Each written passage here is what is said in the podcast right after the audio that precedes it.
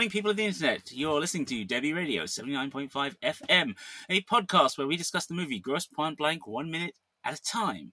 I am your co host, Hugh David. And I'm your other co host, Dev. And on today's show, we are looking at minute 36, which uh, it continues our uh, introduction to Paul Spericki, uh, Martin's friend from high school, as he uh, and Martin head off to uh, show a house to some buyers with a decision making disorder. That's a good description.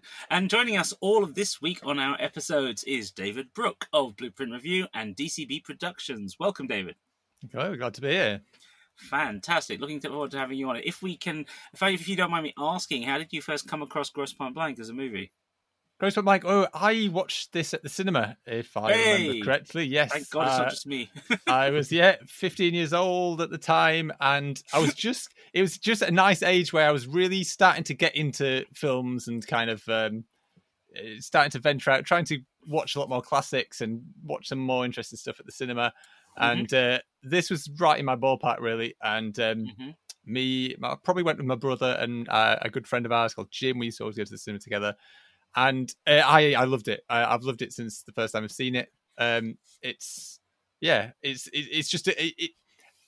I don't know if you want me to go into more detail about why I love it, or No, we further Feel on. But free to. No, you, it's, it's the Yeah, introduction. For anyone who doesn't know you, go for it. Absolutely. yeah, no, it's um, it's and I rewatched it uh, a couple of years ago, maybe, and, and still loved it. It's um, it, it's a, it's a film. It's one of those films that plays in a lot of genres, which can go wrong sometimes. It can be, get messy, but I, it, it just gets the balance perfectly right for me. It's it's it's funny. Uh, I think the romance is effective, and plus it's got some great action scenes. And I'm I'm uh, I have a real soft spot for action cinema. I'm a big big big big fan of action films um but i watch all sorts so a film like this that jumps into lots of different pools works it works a treat for me so this is a this is a favorite of mine it is a top 100 kind of all-timer for me it's it, I, I love this film. So yeah so i was that's why i was drawn to be on the podcast. I think um i think jay invited me for who's on a, another podcast. He he came across it and nudged me in your direction. So um yeah happy to be here. Yeah, Jay's pointed a, a couple of folks in, in our direction. I've been very glad for because it's it's brought some uh, some folks that are really big fans of of the film itself into it as well as just you know we've had a few movies by minute staple folks in as well, which has been nice. Uh, Basically, Dev, you're not alone. Super mega How- fan. how can I be when this is the greatest film ever made? Obviously, That you would not be the first time that this is a, that the film is the greatest film ever made for a handful of us, and everyone else just hasn't realised. I mean, I'm old enough to remember VHS releases of Blade Runner and Big Trouble in Little China saving those things from being complete failures financially, you know. Yeah. So, yeah, I mean, scary stuff looking back on it and you realize without a home video market. And I think that was that's one of the funny things about this film is it comes out at a time where actually the home video market is arguably seriously competing with cinema and actually a film like this while it's designed to be released theatrically and can make its money back theatrically i am pretty sure this became a staple of video stores and was discovered that way far more than people like ourselves who found it you know you know those of us who found it in the cinema you know i mean that's that's my guess i've never been able to I, I don't since I don't work in the industry anymore. I can't get at the sales figures to check, but I would love to. You know, if I go back, if I still had access to the database, we'd be able to look at the VHS numbers versus the DVD numbers, but you know, uh, versus Blu-ray, and it would be very interesting to see what what they were, what they were like. Yeah, yeah, because it, it is it is an odd film. It's it's not going to be to everyone's taste. So yeah, I know what you mean. It's definitely a, a kind of word of mouth grower, Mm. um, like a cult cult movie if you want to say.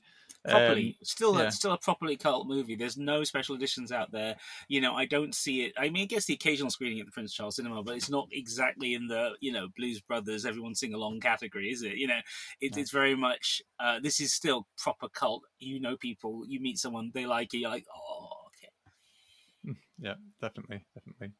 Yeah, I think it it's it's part of a lot of the films coming out at this time that have this. You know, there's so many films dropping. Often they're like this. They're not the biggest of budgets. They're not hitting the summer blockbuster. Um, people are going to the cinema less at this time. Home video is, you know, more readily available. VHS rental stores are the thing. I know, you know, I never actually saw this in the cinema. Mm-hmm. I I saw it at the rental store and rented it repeatedly and, and watched it that way. And I think a lot of these films and a lot of the like Hollywood Pictures, Caravan Pictures films, I think hit that spot, right? They didn't Mm-hmm. Yeah. get the biggest cinematic releases because, you know, they were competing with Disney productions, then they didn't want necessarily to have that direct competition, perhaps, and not Mm. necessarily in terms of audience, but certainly in terms of screen utilization, right? Like these films Mm. aren't going to stay in for weeks and weeks, like you know, a, a big Disney movie would. Um, so yeah, I mean, I think it's it's kind of sad to me thinking about it nowadays that a film like this is never gonna really succeed. I don't think, right? Because it's not going to get the presence in the cinema. It's not going to get the presence on streaming platforms, even.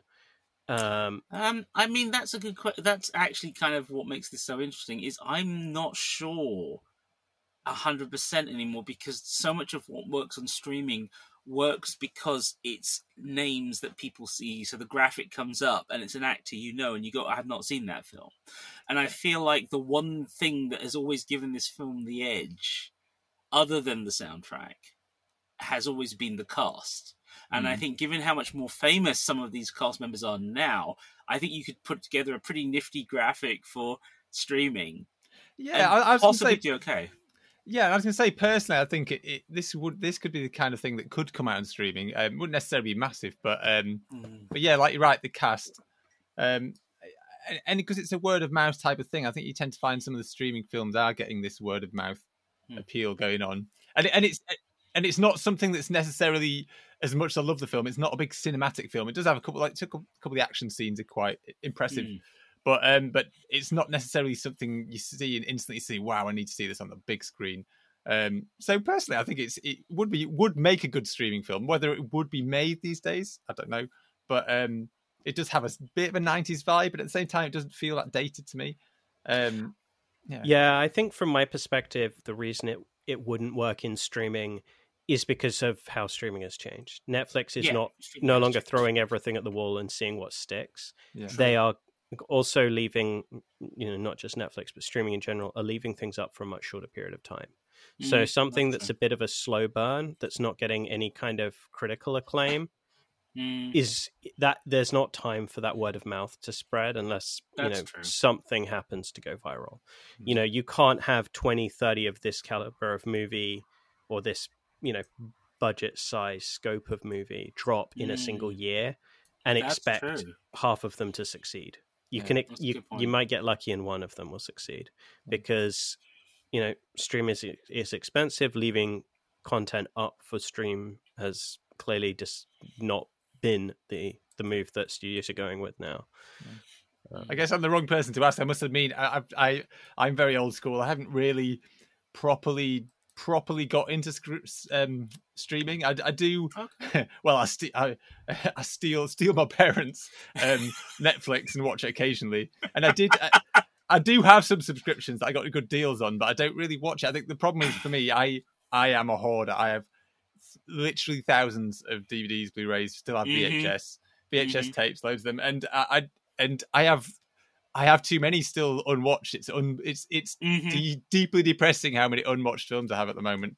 Um, Yeah. So I, I just don't need streaming, and and it just doesn't. I I'm I like watching older films. I think streaming is other than like maybe movie and stuff like that. It's um they they're not very good for uh, for kind of classics. They don't usually treat them very well. They don't usually remaster them or anything, and Mm, it's that's true. and they don't have much of a range. Like I like to dig deep and um go to Netflix or something. There's not really that much a range of classic cinema on there. Um, Yeah. So for But I me, I, mean- d- I don't really bother with it to be honest. I, I'm a bit lost. I, I, I I just stayed behind.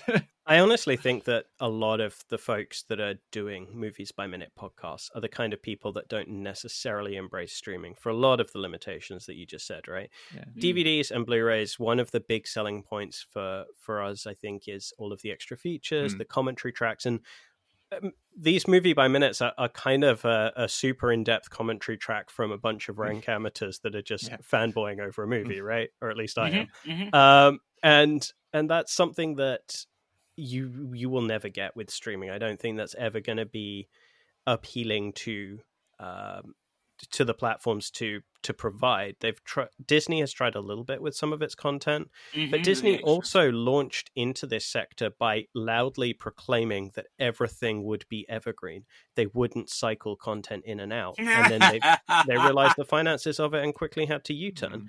And we, you know, we who already have fairly substantial DVD Blu-ray collections are watching this happen and are like, you know what?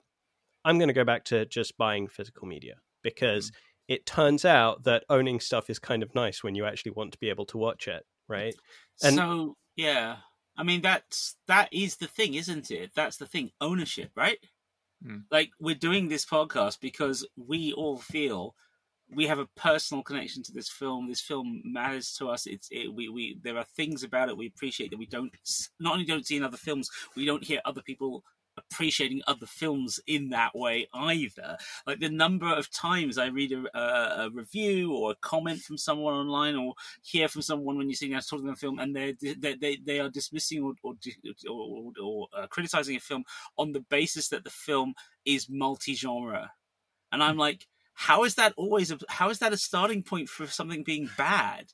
Mm. Like you know, did you have you never seen a Hong Kong film? Do you not know what Bollywood is? Like literally, in you know, they call it a masala film for a reason in India, right? These mm. thing's are mixed. Like, yes, I agree. We can talk about tonality and we can talk about you know where the efficiency of storytelling and does it work? Does it not? Does it help? Does it not? Fine, great. But to just go, oh, they don't know what they're doing. It's a, they keep trying to do every genre. Well, maybe they actually want to. Hmm. Maybe that's like a thing a film can do you know it- i mean i know book i know with it's the same with books obviously and music you know you you, you don't hear as much about i mean again part of this is the audience part of this is commercial drives you know and and and and, and it's often it, it- people often say that in the 70s um both uh movies and radio particularly in america became uh much more divided by genre uh, because of the way they were then distributed right radio goes from playing everything into being specific, you know, soul and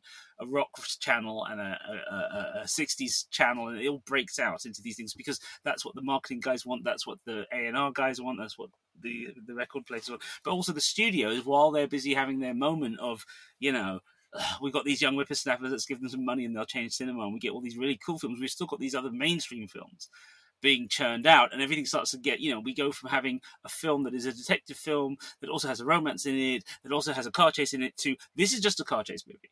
That's it. Mm. That's all we're here for. You are going to watch 90 minutes of car smashing, like, I, I, which I love. Don't get me wrong, but you know, at that point, we're kind of narrowing ourselves down to the, to the point where we are now, where you know, where you look at the way these streaming services categorize films, Mm. Mhm. you know, and they would have a, uh, they would have, a, they would just be unable to deal with this film. Yeah, yeah. You know, I could just imagine like going, writing the adjectives and going click, click. click. Oh, actually, it's a it's a button system, isn't it? For the for the guys who do this for them, you sit there and you have to click a whole of things, and I can just imagine the pain. It'd be like every five minutes going, wait, no, it's that. Wait, oh, no, and, uh, and actually, no, you're missing the point. You're missing the point. The point is to try and have a go at these things and and construct the tone out of that. And I think this scene that we're looking at is actually a great example of that, right? Because we've switched from the interrog- inter- interrogative moment, like you know, rom com element that has just been introduced, and now we're in like you know, coming of age drama, you know, buddy buddy, uh, just a whole different vibe completely. Yeah. You know, these two guys are like remembering they're, they're they're walking and talking, but they're like they're teens again, even though they are now comparing things as adults, and it's a very you know, it was this wasn't the film to a minute ago. Literally, this was not the film a minute and a half ago. You know, And that's, as I say, that's one thing I love about it. And it's a difficult balance to pull off because I, I do think, as I say, although I, I am with you where I do like films that kind of jump around a bit, but um, but it can go wrong though sometimes. Sometimes it can just be a bit of a jarring mess. But um, it just, I don't know. It's, it's hard to put into words how it does it, but it, it just jumps. It's it's just perfectly pitched to me. It, it just everything Mm, mm. works together, fits. Yeah. I, I I also in this minute I've I love some of the one-liners that are thrown out there. Mm. Um, Yes. I think I think this minute highlights a couple of, of my favorites. The the valet parking your high horse is is a phrase that I just adore.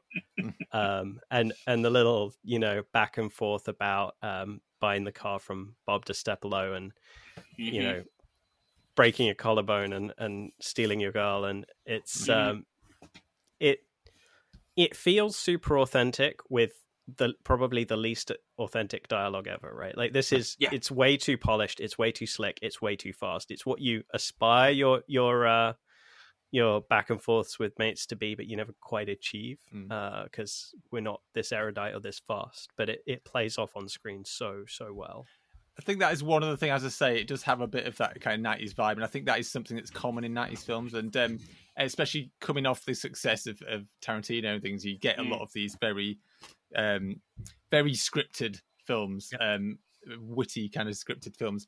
Mm. And uh, you, you do find that some films have aged better than others in terms of that. Sometimes it, they put it, they try too hard. But I do think this this although it's maybe not naturalistic at all but i think because the film is quite heightened is heightened anyway in general it, it works it fits it fits it fits with the tone Mm. um so, I mean, no, this is, yeah. it is as you say. Those are those. There's the, all the great. There's so many great quotes from the '90s from indie crime films, right? And they're like, like I can remember seeing Reservoir Dogs on a VHS tape that a friend of mine brought back from college in the states, and we watched it in his place, and it hadn't actually hit over here, and we were just like, just the opening scene. You know, he and I were just giggling because it's like this is us. This is what we're like at the comic store when we're talking about things, and then we go and get coffee. You know, what it, it just doesn't turn into violence after that, right? But that dialogue, especially the way it overlaps and the way they like one group is discussing this and that group is discussing this, and then suddenly they all come together and they start vying and complaining. But it's all about Madonna, and you're like, wait, what? You know, there's a lovely way of undercutting that whole thing.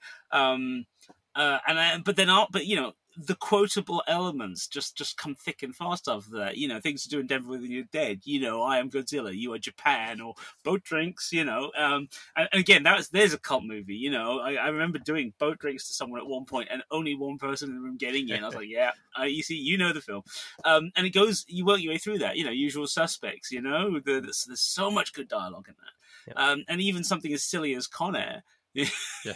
You know, Con Air. Put the you- in the box that's it. That's the line. That's the line. And of course, Cusack's in that as well. yeah You know, it's one of his rare big, big budget forays in that. And and I seem to remember him saying somewhere that you know he just did it because he was like, oh come on, you know, everyone else has done one of these things, and I could use the money, you know. And yet, when he's in it, he somehow makes that agent very much a Cusack character, not not a million miles away from Martin Blank. Hmm. Like I feel like those guys are like related, you know. Um, but yeah, I mean, I, I think you're right, Dev, about the the notion of heightened dialogue in the sense that this is the this is literally how we w- wish we sounded, and Yeah. none of us are. I mean, it takes me three days to get to that line. I'll be like three days later going, "Oh, yeah, I should have said that." um, but also, I don't know. We we've said uh, so. One of the things, David, we we really looked at with the with, with getting ready for this podcast, we we managed to dig out an interview from 2012 with the director, uh, written uh, uh, text one, and um, one of the things he said was that they shot three versions, minimum three versions of every scene. They did a take that was serious to the point, the exact words on the page. They did a second take that was same version but comedy, and then they did a third version which was go nuts. Hmm. And he then had to assemble the edit. You know, he had to he put together an assembly that was over four hours, and then had to somehow cut it down. And I, I, I again, this is this scene is a perfect example of we know Piven's great since then. We know he's got a talent for improv yeah and for, for, for, for kind of just like throwing out the lines until they work. And so I do wonder when Dev said when you say you know is this this is polished. I'm wondering how much of that is uh, just them those two guys having a vibe yeah while the camera's on. I think in these particular minutes, it's actually quite a lot of it was scripted. Uh, Hmm. Certainly, the valet park your high horse is in the, the version of the script that we have. oh, that- in the that- fourth draft we found. that yeah. fourth draft. Um, I think the Bob DeSteplo one is there or thereabouts as well. Mm. Um, But it's the, uh, but also I'm getting at the delivery as well though. the delivery is is what sells it, right? And that's that's Yeah, true yeah. for this film. If it was just excellent uh, scripting, it, it wouldn't get us very far. The Mm. Mm. fact that these two characters are able to do this, and I think that does speak to to the fact that they have relationships off screen. That I think these two have figured in films together before and after this, right? So, um, you know, there's- know, this was not good their first time I don't coming know. in. Mm. Um, you know, and I, don't think know it. they've- I, th- I think they have. I'm Um, going to have a look. I'll have a look while you're talking. Go. But that relationship sells in a way that I think Cusack's relationship with um, Dan Aykroyd doesn't quite as well. Um, Oh, yeah, I suppose they're looking at that. Yeah, although they're supposed to, yeah, oh, I can say they're kind of enemies, but I guess they do know each other. But yeah, although I, Yes. lo- I love their scenes together though. right, and I, and I think it, it has a different feel. it does, and I think it works because Yeah, of yeah. the the relationship they're meant to have. But I think Mm. part of it is born out of maybe they don't know each other in real life quite as well, and so they're Mm. they are a little bit more standoffish. Maybe they don't click Mm. quite as well, and that plays well into the movie to have them kind of at odds. But Yeah, you know, th- there's definitely implications that they have a very working relationship in the film at times, right? Yeah. Mm, You know, mm. They've they've worked together on projects in the past. yeah. Hmm. Hmm. I, I, I mean, is that? Do we think? I mean, I don't know. Is I'm wondering if that's a function of Cusack producing the film and having a say in you know who's in it and, and how it all comes together. Maybe. I think Yeah. so. Yeah, and I think you know, I think Dan Aykroyd was probably brought on board first and foremost for the name, Yeah. um, and I think the the role may have been shoehorned in a bit. You know, I think there's definitely some elements of his character being possibly too over the top for for the tone of the film at Mhm. times and Mhm. it's Dan Aykroyd Mhm. so you you kind of don't care because you, you you see his face and you kind of expect Yeah. that and I do love his scenes. I don't know. I, they- I know what you mean. They are over the top, but I don't. I don't care. I, I like that. And, and yeah, it's, you're right. As you say, you mentioned about John John Cusack um, producing and maybe having a hand in casting as well. When you look as Mm. well, there's quite a few Cusacks in the film. So Well, um, yeah, so he must have had some kind of some kind Yep. of say in who's in it. Yeah I, Well, it is. It is interesting how there's um uh, there's three Cusacks. Is there a fourth? I, I see. I'm sure watching the credits the other day there was a fourth, but I might be wrong. But um, it's interesting though that none of the none of them play family members at all. Like, uh, but uh, Yeah, yeah, yeah. I know.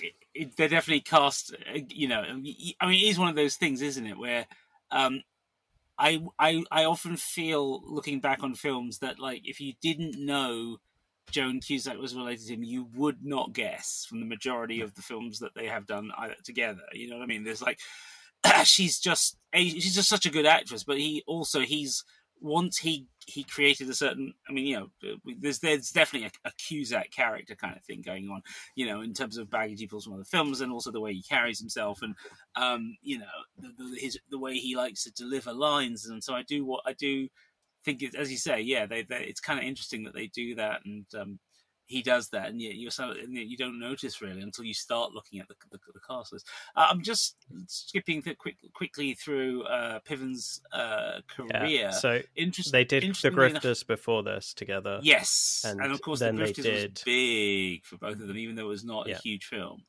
Um, and then they did and then Entourage Serendipity afterwards. So, yeah, serendipity. Oh, yeah, I think so Serendipity is the other well. one. Yeah, and then Entourage, as you say. Yeah. So yeah, obviously connected. Obviously know each other well.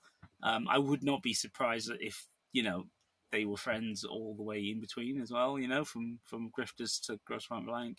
Hmm. Yeah, maybe. Um, Yeah. um and then they're in uh, they're both in runaway jury as well so Oh yes. it's quite a long long you know period of the two of them acting on on screen together um Yeah. Yeah.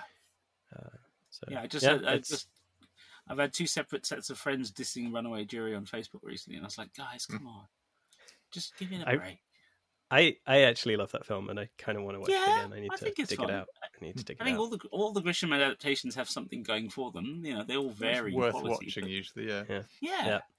Yep. I don't know. I think I think these I think people coming to it late are going in with different expectations, not because because nobody seems to know Grisham anymore as a Mm. writer. But they even though he's still a big a bit a best selling author, but everyone seems to everyone I know on Facebook on in these in these sort of conversations is usually a film fan, so they're, they're coming at it because of the director and the stars, and they don't really know how the genre that subgenre works of of, of legal thriller. It was so big for a while. It's crazy. I remember. So, Mm. I, I don't. Th- I don't think I've seen that one actually. I was trying to. rem- I was trying to think. uh, They do blend into one sometimes. Yeah, But, um, yeah. The Runaway Jury was quite a bit five, later than like, most of them. Yeah. Yeah, It was. the firm and, yeah. and Pelican Brief came a fair bit earlier. Yeah, Mm. Um, those are the first two. So the the latter part of this minute, we we cut to um, Mm-hmm. Paul Paul showing the house around. There's not a Mhm. huge amount, I think, content wise here. I'm wondering if we should uh, maybe be a little flexible with our timings and, and speak to this in the next minute tomorrow. Um, yeah, that sounds good. I mean, I think the only thing, I, the only other thing I want to bring up in this minute is before we get to the house is the idea of driving a BMW in Detroit. That that cracks me Mhm. up no end. You know, There's quite the- a few the- that the- Detroit mentions in there at the end of the film. Yeah, yeah, exactly.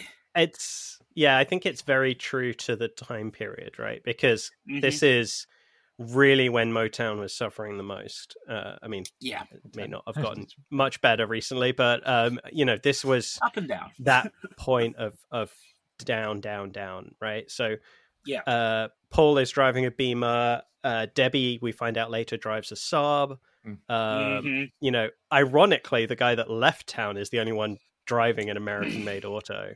Yeah. um, and that may only be a rental if depending on on that debate that we've been having for this entire series so far Um, yeah, I love how feel- that has become an ongoing thing, hasn't it? Does he rent? Does he not rent?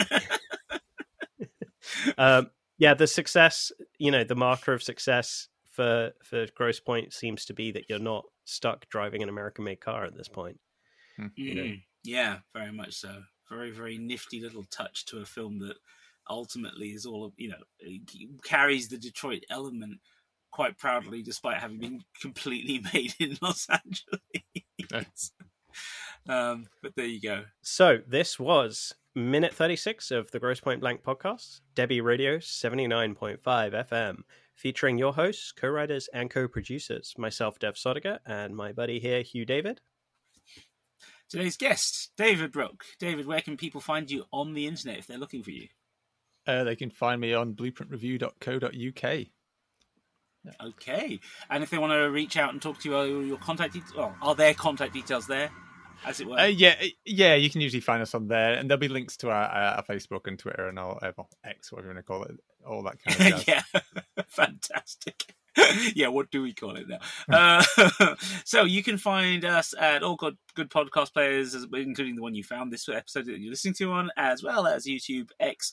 AKA formerly known as Twitter and Spotify. In all cases, our handle is Debi Radio at Debi Radio, D E B I Radio. Our own website is also DebiRadio.com. Once more for all of those, D E B I Radio. And if you want to talk with us or talk about the movie, you can join us on our Facebook listeners group, Debi Radio 79.5 FM Fan Club. And like with the others, it is D E B I. Sure was clear that all of this was new. Concentrating hard like a little girl, smoking for the first time.